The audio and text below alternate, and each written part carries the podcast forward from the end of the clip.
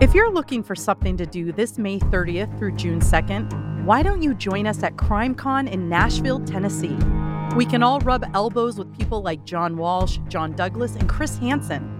Come and visit Murder in the Rain on Podcast Row, where we'll be sitting next to some of our own favorite podcasts. You can get 10% off your tickets by using code RAIN at checkout at crimecon.com.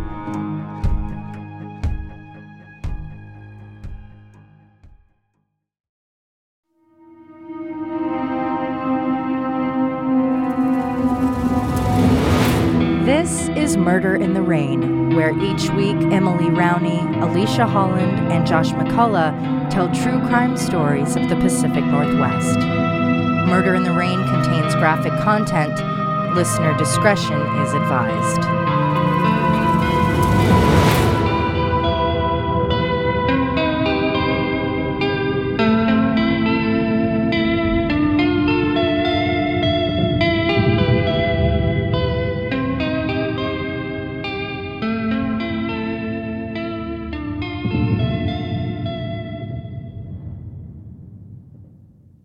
On a rainy night in September of 1946, Cora Rogers was going about her end of day duties. She worked alone, running a market and gas station in rural Greenleaf, Oregon. The lights went out inside much earlier than was usual, and a curious neighbor walked over to check on Cora, but she did not answer. The neighbor returned home, figuring she had closed up early and gone to bed. But she'd been killed in the night and lay undiscovered until the following morning. Though police had the statements of many witnesses from the night of the murder, and a description of the likely killer was broadcast and printed in newspapers, the man simply walked away from the crime along a rural strip of highway blacktop. He has never been identified, and the murder in Greenleaf remains unsolved. With the growing popularity of recreational road trips and the Pacific Northwest's bustling timber industry, the Greenleaf Market was a lifeline on rural Highway 36 in the Oregon Coast Range. Located midway between coastal Florence and Eugene, the nearest big city inland to the east, there's almost nothing but trees and the road for a view. Driving from west to east, with Florence on the coast, you'd pass through Deadwood, Greenleaf, Triangle Lake, Blachly, and then Eugene nearly 50 miles later. 30 miles inland from Florence, a place like the Greenleaf Market had to be a one stop shop of sorts. It was the only establishment of its kind between Deadwood and the Blachly area north, home of the area's post office. The market provided groceries, fishing licenses, bait, and camping goods. It had a soda counter, or Coke bar, which is the human equivalent of a freestyle soda machine, and there was a deli case for the meats. I think they also served lunches. That's fun that we were just talking about Arby's. We sure were. The area is sparsely populated. Very few residences were and are contained along this stretch of road. There were some cabins for rent down the highway a piece, and nearby Triangle Lake provided the chance to catch trout and bluegill. The general store and service station would cash payroll checks for local logging workers, accept mail to be collected by the postmaster, and fill fuel tanks for motorists from its standard oil branded pumps. It was a residence as well as a business. Its owners occupied a small, two or three room living space attached to the store. News out of Greenleaf tended toward the mundane yet informative, and a little nosy to boot. Articles detailed everything from residents' out of town visitors and lists of party guests, to business trips, farmers taking losses on hogs, kids doing mischief, courthouse weddings, sick relatives, and of course, births and deaths. In 1945, a friend of a woman named Cora Rogers was in town visiting. This was two months after Cora's husband, Charles, died. The friend, Margaret Frisbee, was likely there to check on the well being of her newly widowed friend. In early April of 1946, a short article titled Greenleaf Notes details a trip Cora Rogers took to visit an ill sister in Portland. Like I said, mundane, nosy news items. It does still shock me to this day when I'm doing research and it's an older paper and not even that old, like the 40s and 50s. And people are like, full on. Here's your oh, address. yeah. Here's how. Oh, these people are leaving town They did that. at uh this address. Don't go rob them or anything. They put addresses up until like the 90s. And even once in a while, I still find them in there in recent times. it is wild the stuff that they thought was news. Yeah, even the, they'll put like the, the the suspect in a murder. They'll put their their address once Yeah. they're arrested. It's, It's really Yeah. kind of cruel. yeah, knock at your door like, "Hello, I heard you were in jail for a murder." Great for us though is for our that? blog, Yeah. That's true. Very convenient for research. as well as that map on our website. That's right. Thank you, the greatest generation. Snoopy ass bitches. it rained the night of Saturday, September 14th, 1946. But that didn't matter to Marion Wheeler, elderly postmaster of Greenleaf and the post office in Blachly. He lived just east of the Greenleaf Market and had seen the lights go out inside the store, which he found odd. The store was usually kept open until 9, and it was just past 7. So Wheeler left his house under the pretense of buying candy in order to check in on Cora. He'd confirm his neighbor was well, and in the process score a nice bag of butterscotch discs, cherry sours, or even some dreaded black licorice. He reached the store, knocked, and rang the buzzer, but the lights were out, and Cora did not answer, so he returned home candyless. A truck driver named Chester Johnson stopped by the store between 8:45 and 9:15 p.m. to drop off a case of empty soda bottles. I imagine for the the deposit on them, Yeah. something like that. He too knocked and rang the door buzzer to no answer, and said the only light he could see inside was the one over the store's deli case. The night was a lonely time. Her husband Charles had died the previous year, and Cora carried on running the Greenleaf Market in his stead. She lived alone.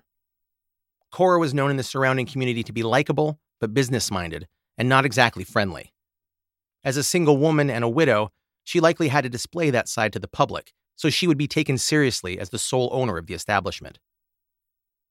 By the time the rain began, the killer had already been under the cover of lush greenery, tucked away in a jungle spot across the road from the service station and market for hours. Rain dripped off the short brim of his hat, and he felt invisible as he hunkered down, observing the neat, serious looking woman going about her end of business day duties. From the hilly vantage, his view through the big front windows was clear. He ate bread and sliced meat while he waited. Police later found 15 cigarette butts ground into the hiding spot's dirt. The man observed her for hours at least. Police believe the killer had been watching Cora since the previous night. The sun set around 6:30 that evening. When it was fully dark, the killer pulled himself through the foliage and crossed the road. No one heard the crime take place. It was a blitz attack. The man struck her repeatedly and strangled her with weapons of opportunity, whatever he could grab. Cora's body laid on the floor behind the soda counter all night, soaking in a pool of blood. The next morning, Greenleaf neighbor Annie Wilcutt was the first customer at the front door. She was disturbed that the market hadn't opened up for the day, and doubly so after receiving no answer to her knocks and door buzzes. A local, George Krauser, and a friend named E.M. Lindsay soon appeared at the store to buy fishing licenses. Annie approached them, alarmed, telling them something has happened at the store. Krauser and Lindsay entered through the unlocked front door. A trail of blood led them behind the counter, where they found the body. George Krauser immediately called the state police to report that someone had been beaten to death. Cora's murderer wound up with a 14 hour head start on the burgeoning investigation. Police discovered the killer had watched the market's owner go about her work from the spot directly across the highway. They found remnants of sliced meat, as well as the tape and paper it was packaged in. I also I never really thought about there being like deli meat in the 40s. I don't know why, but there was. There sure was. It's pretty cool. I love delis. well, re- refrigeration had become Mm, standard, yeah. Standard. and that's why we have Arby's today. Thank God. The provisions had been purchased at a store in Walton, to the south of Greenleaf. I believe the man left Walton a day or so before the murder and headed north along nearby Nelson Mountain Road, which connected US Route 28, where Walton is, to Highway 36 in Greenleaf. For fans of road trivia, US Route 28 is now a portion of Oregon Route 126. Ooh, fun road trivia.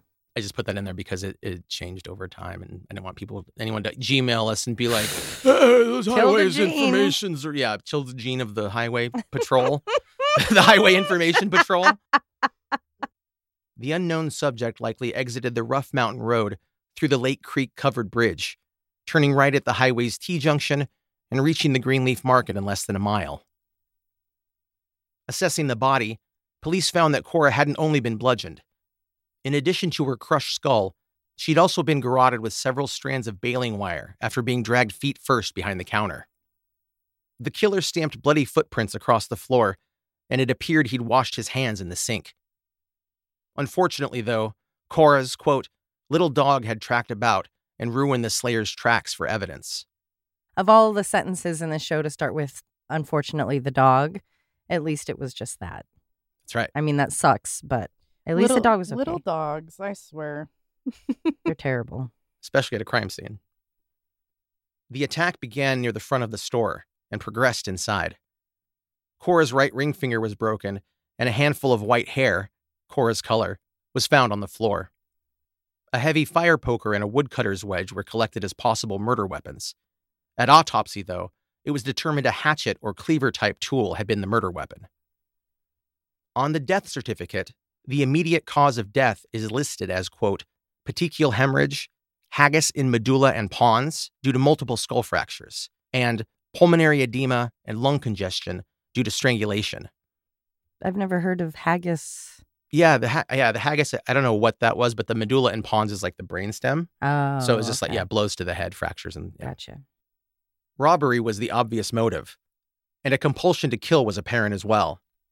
The cash register was broken open on the floor and mostly emptied, yet the killer left at least $800 in cash, which Cora kept at the Coke bar and in a bedroom drawer. Quote, several envelopes containing money, one holding $55 in cash, were found scattered on the floor of the store. Investigators believed the killer may have been scared away from the scene when neighbor and postmaster Marion Wheeler rang at Cora's door in his quest for candy and to make sure she was okay. Everyone around knew Cora kept cash on hand. There were rumors she sometimes had as much as $2,000 in the store. Loggers would come in to cash their checks, and she would always go to her living rooms to grab the money. Anyone who had seen her doing this, or had even heard of it, was a suspect with a motive. Constructed in 1931, Greenleaf Market was first operated by married couple C.H. Cheney and unnamed wife in 1936. In 1940, it was sold to brothers Henry and Joe Slottick from Medford, who did a quick turnaround, selling it to Charles and Cora Rogers in 1941. They'd moved to Greenleaf that year. Cora M. Rogers was 58 at the time of her murder. She was born November 5, 1888, in Chicago. In 1908, Cora lived in Denver, Colorado, where she worked as a clerk for the C.F. Adams Company, which was a large chain of department stores or credit clothiers, as they used to be called. Ooh. This was where her father was also employed as a manager. So she's got shopkeeping in her blood. She's been working her whole life. She and her family moved to Oregon in 1916, and Cora married Charles S. Rogers of Minnesota on June 23, 1917, in King, Washington. A year and a half later, Cora and Charles had a daughter they named Susan. Charles Rogers worked for many years in the lumber manufacturing business. After 12 years at the Western Oregon Lumber Company in Portland, Charles accepted an accounting position for the Walters Bushong Lumber Company in Eugene. In March of 1932, Charles, Cora, and daughter Susan moved there from Portland. They lived at 1188 Tyler Street in an adorable house with a small sloping front lawn and a surrounding neighborhood of equally charming homes. After the Rogers 1941 purchase, the couple lived at and ran Greenleaf Market together until April 19, 1945, when Charles died of kidney and heart failure. Cora's shaky signature on Charles' death certificate looks like anguish in written form. After Cora's death, Glenn Wilson, formerly of the LA Sheriff's Department, was brought in as a special deputy to examine fingerprints on Cora Rogers' body.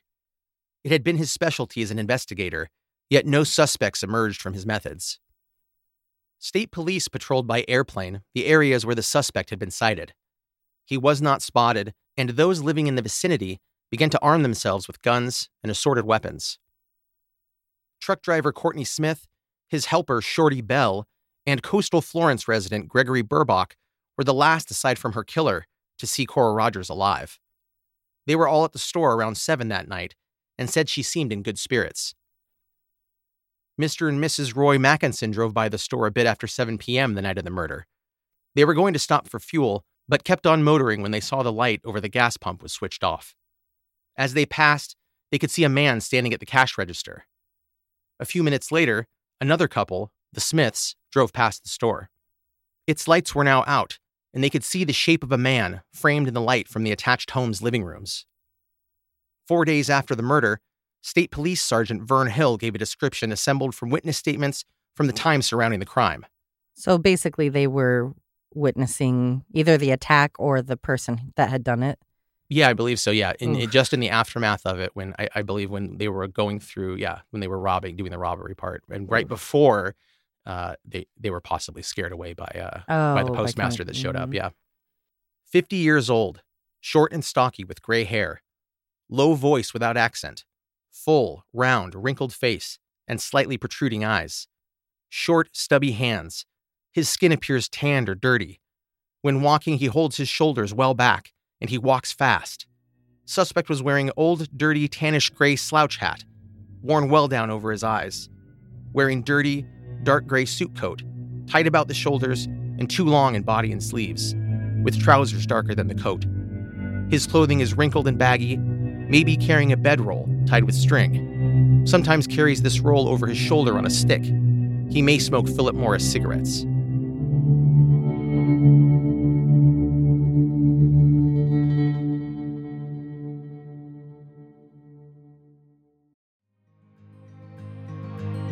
With Mother's Day around the corner, are you thinking about a truly special gift for your mom or the motherly figure in your life? Let me tell you about mylifeinabook.com. It's a unique service that turns your mom's life stories into a beautiful book. Pretty cool, right? Here's how it works. Every week, mylifeinabook.com will send your recipient a question via email. These can be pre written questions about, for example, your mom's life or any custom questions that you want to ask. And then she can either type her response or record her voice. And mylifeinabook.com compiles all of her responses into a beautiful keepsake book. And guess what? They can even create an audiobook using her voice recordings. It's like preserving her voice and her stories forever. Imagine discovering stories about her youth, adventures, and the challenges she overcame. This book becomes a legacy, something you and future generations can treasure forever. Your mom's given you a lifetime of stories. This is your chance to give her a way to share them. Obviously, we love anything surrounding storytelling, it's what we do. So, to be able to gift this to my mom, to not only hear her stories, but the stories of my grandparents and other family members, it will create a cherished gift for all of us to enjoy. Check out mylifeinabook.com and use the code RAIN at checkout for 10% off. Create an unforgettable gift for your mom this Mother's Day. That's mylifeinabook.com and use the code RAIN for 10% off today.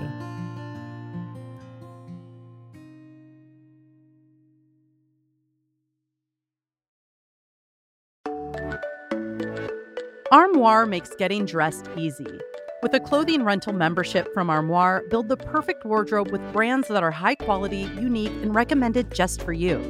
All you have to do is take a five minute style quiz and select items from your dynamic personalized closet. The styles show up to your door in as little as two days.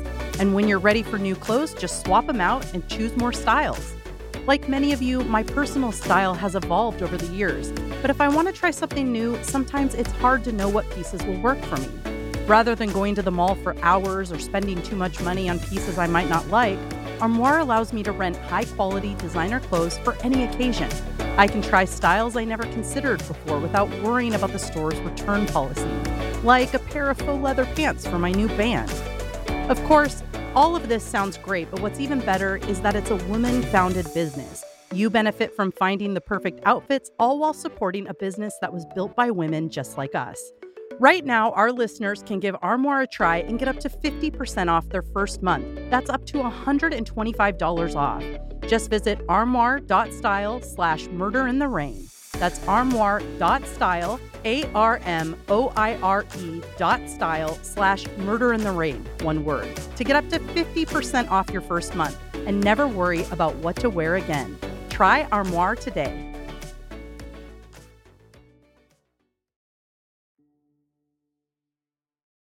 That's a pretty impressive description, including the low voice, no accent. Well, yeah, there there were uh, people who saw him and people he interacted with, which I'll get into in a minute. Oh, uh, kind of in that area. Okay.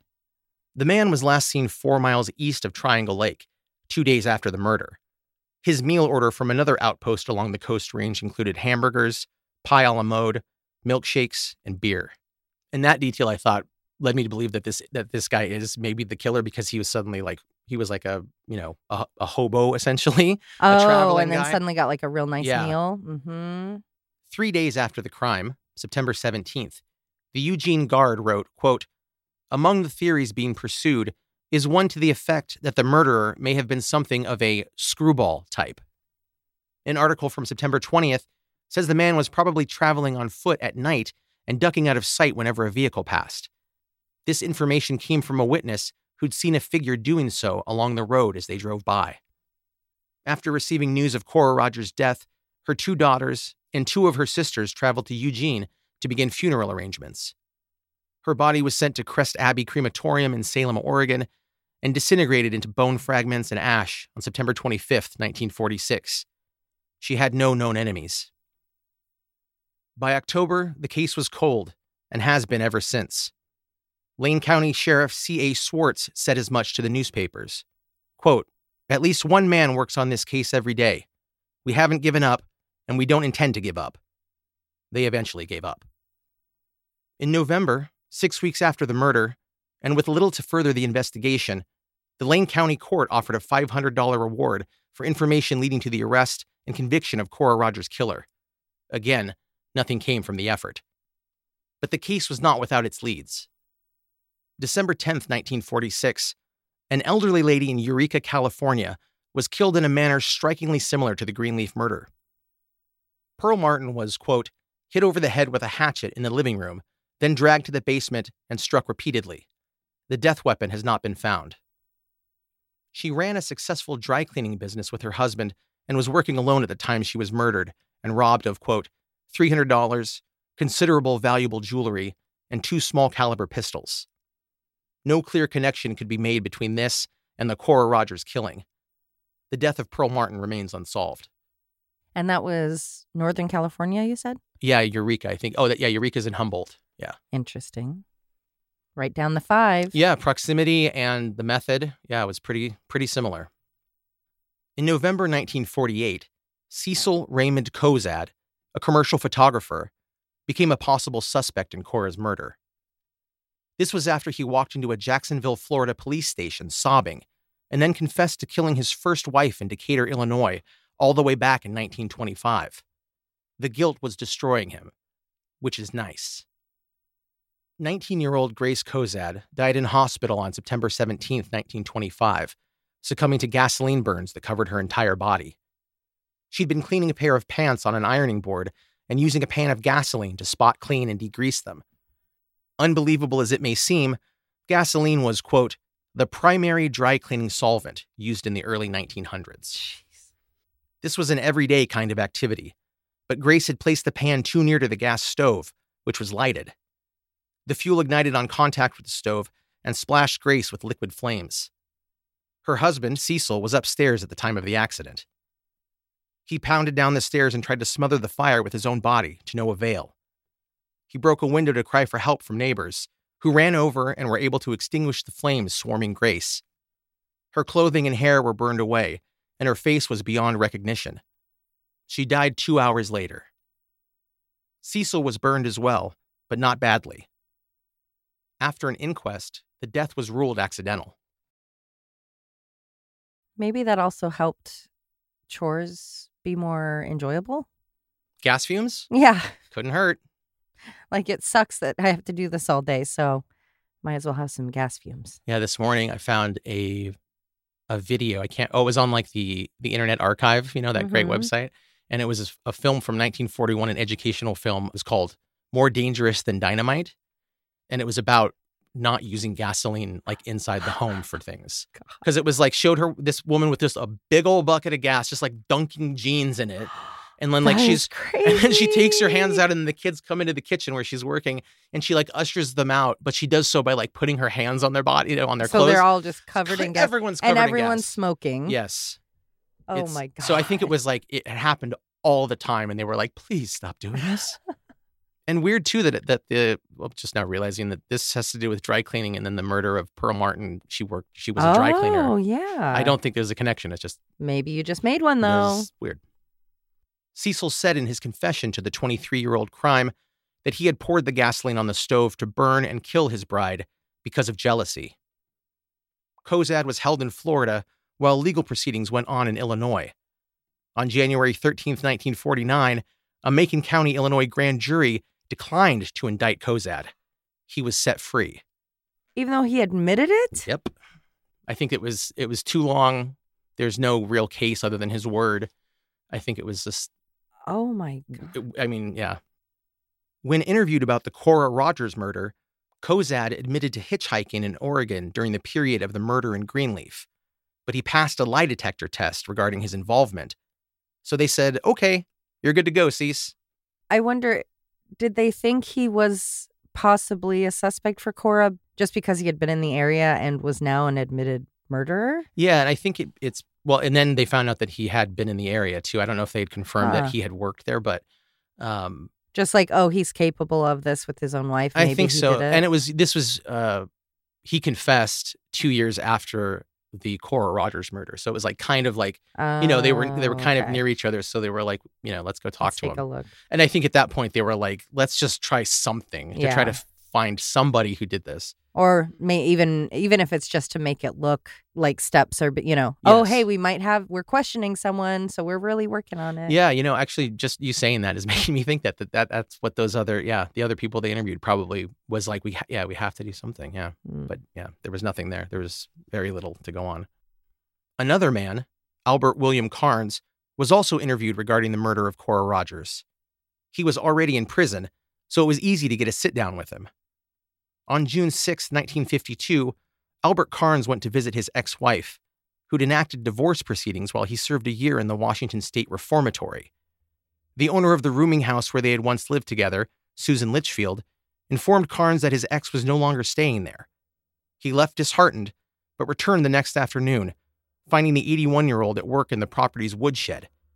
Albert beat her to death with a hammer he carried over in a suitcase, and then mutilated her body with an axe from the shed.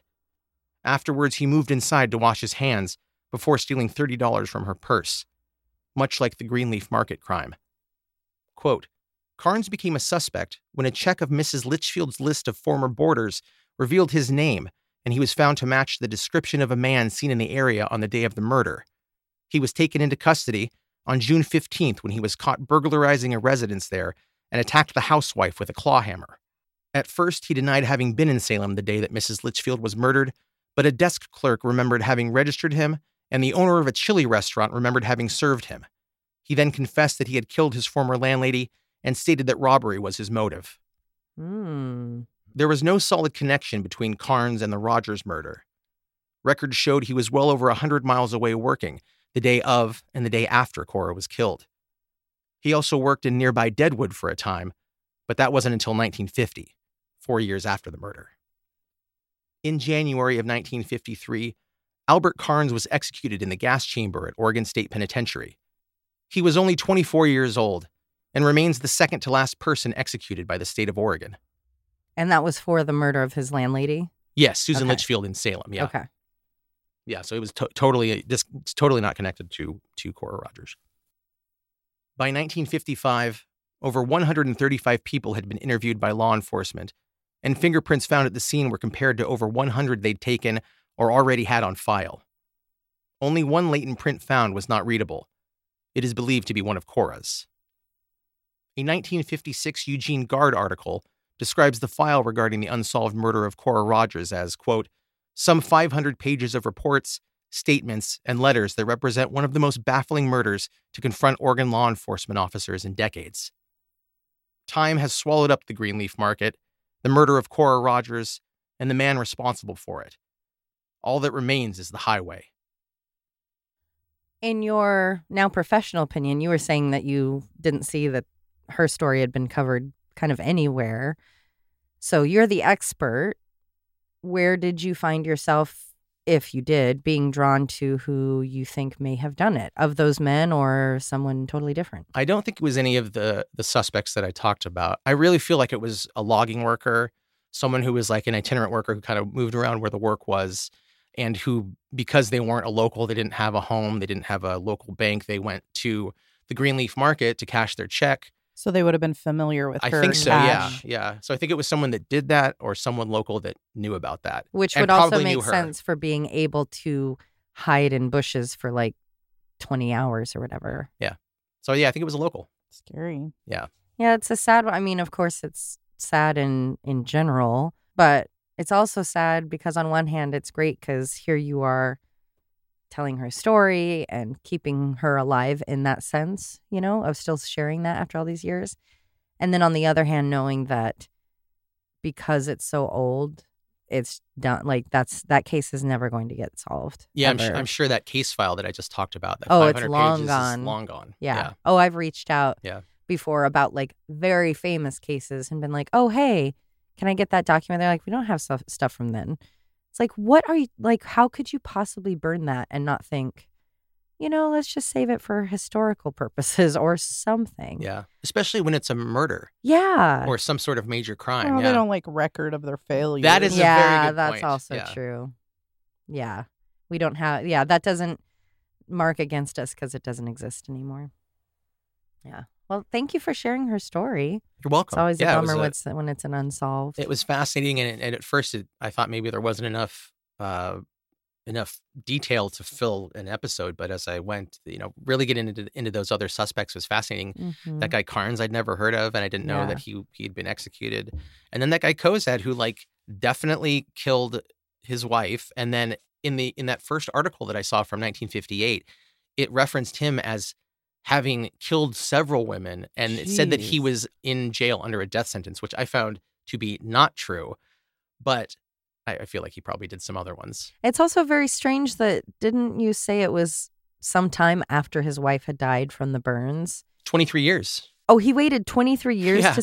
yeah he Oh, she I thought in, it was a couple. I misheard that. she died in 1925 or Like, he, he, killed didn't her have then. to say anything. No, Yeah, he was just, and he was seriously. I believe he was in Florida. He's, I think he was on a road trip to Miami, and the guilt overcame him, and he just pulled over in Jacksonville and was like, "I killed my wife." Well, it makes you wonder why was the guilt getting at him after 23 years? Did Oh, he do it yeah. again? Uh-huh. yeah, that's interesting too. If he, if oh, he, if I had been stopped, I wouldn't be still killing people, and I don't want to keep killing Mhm. people, but I got away with it, so I did. Like that, I feel like is a cry for help that we hear Mhm. happen happen regularly, and then people dismiss it. like, yeah, and then he gonna got the perfect thing. He's like, "Oh, I got that guilt off my conscience, and everyone knows I did it, and I don't have to go to prison. It's a win-win." yeah, the legal system was like, "Thanks for thanks for stopping in and letting us know." That's we'll make a note in very the cool file. you. that will get rid of. Thanks, Cecil. that will, yeah, exactly. We'll mark that down and throw it in the incinerator. Thank you. we did a girls' camping trip out there, and three of the girls believe they saw a UFO on their on their way there. Like it's a good story. Like a light was following them for a couple of miles, and they started getting freaked out, and then Ooh. disappeared. Spooky. Wait, let's do that again so I can say it too. spooky, Spooky. spooky. That's it. Bye bye.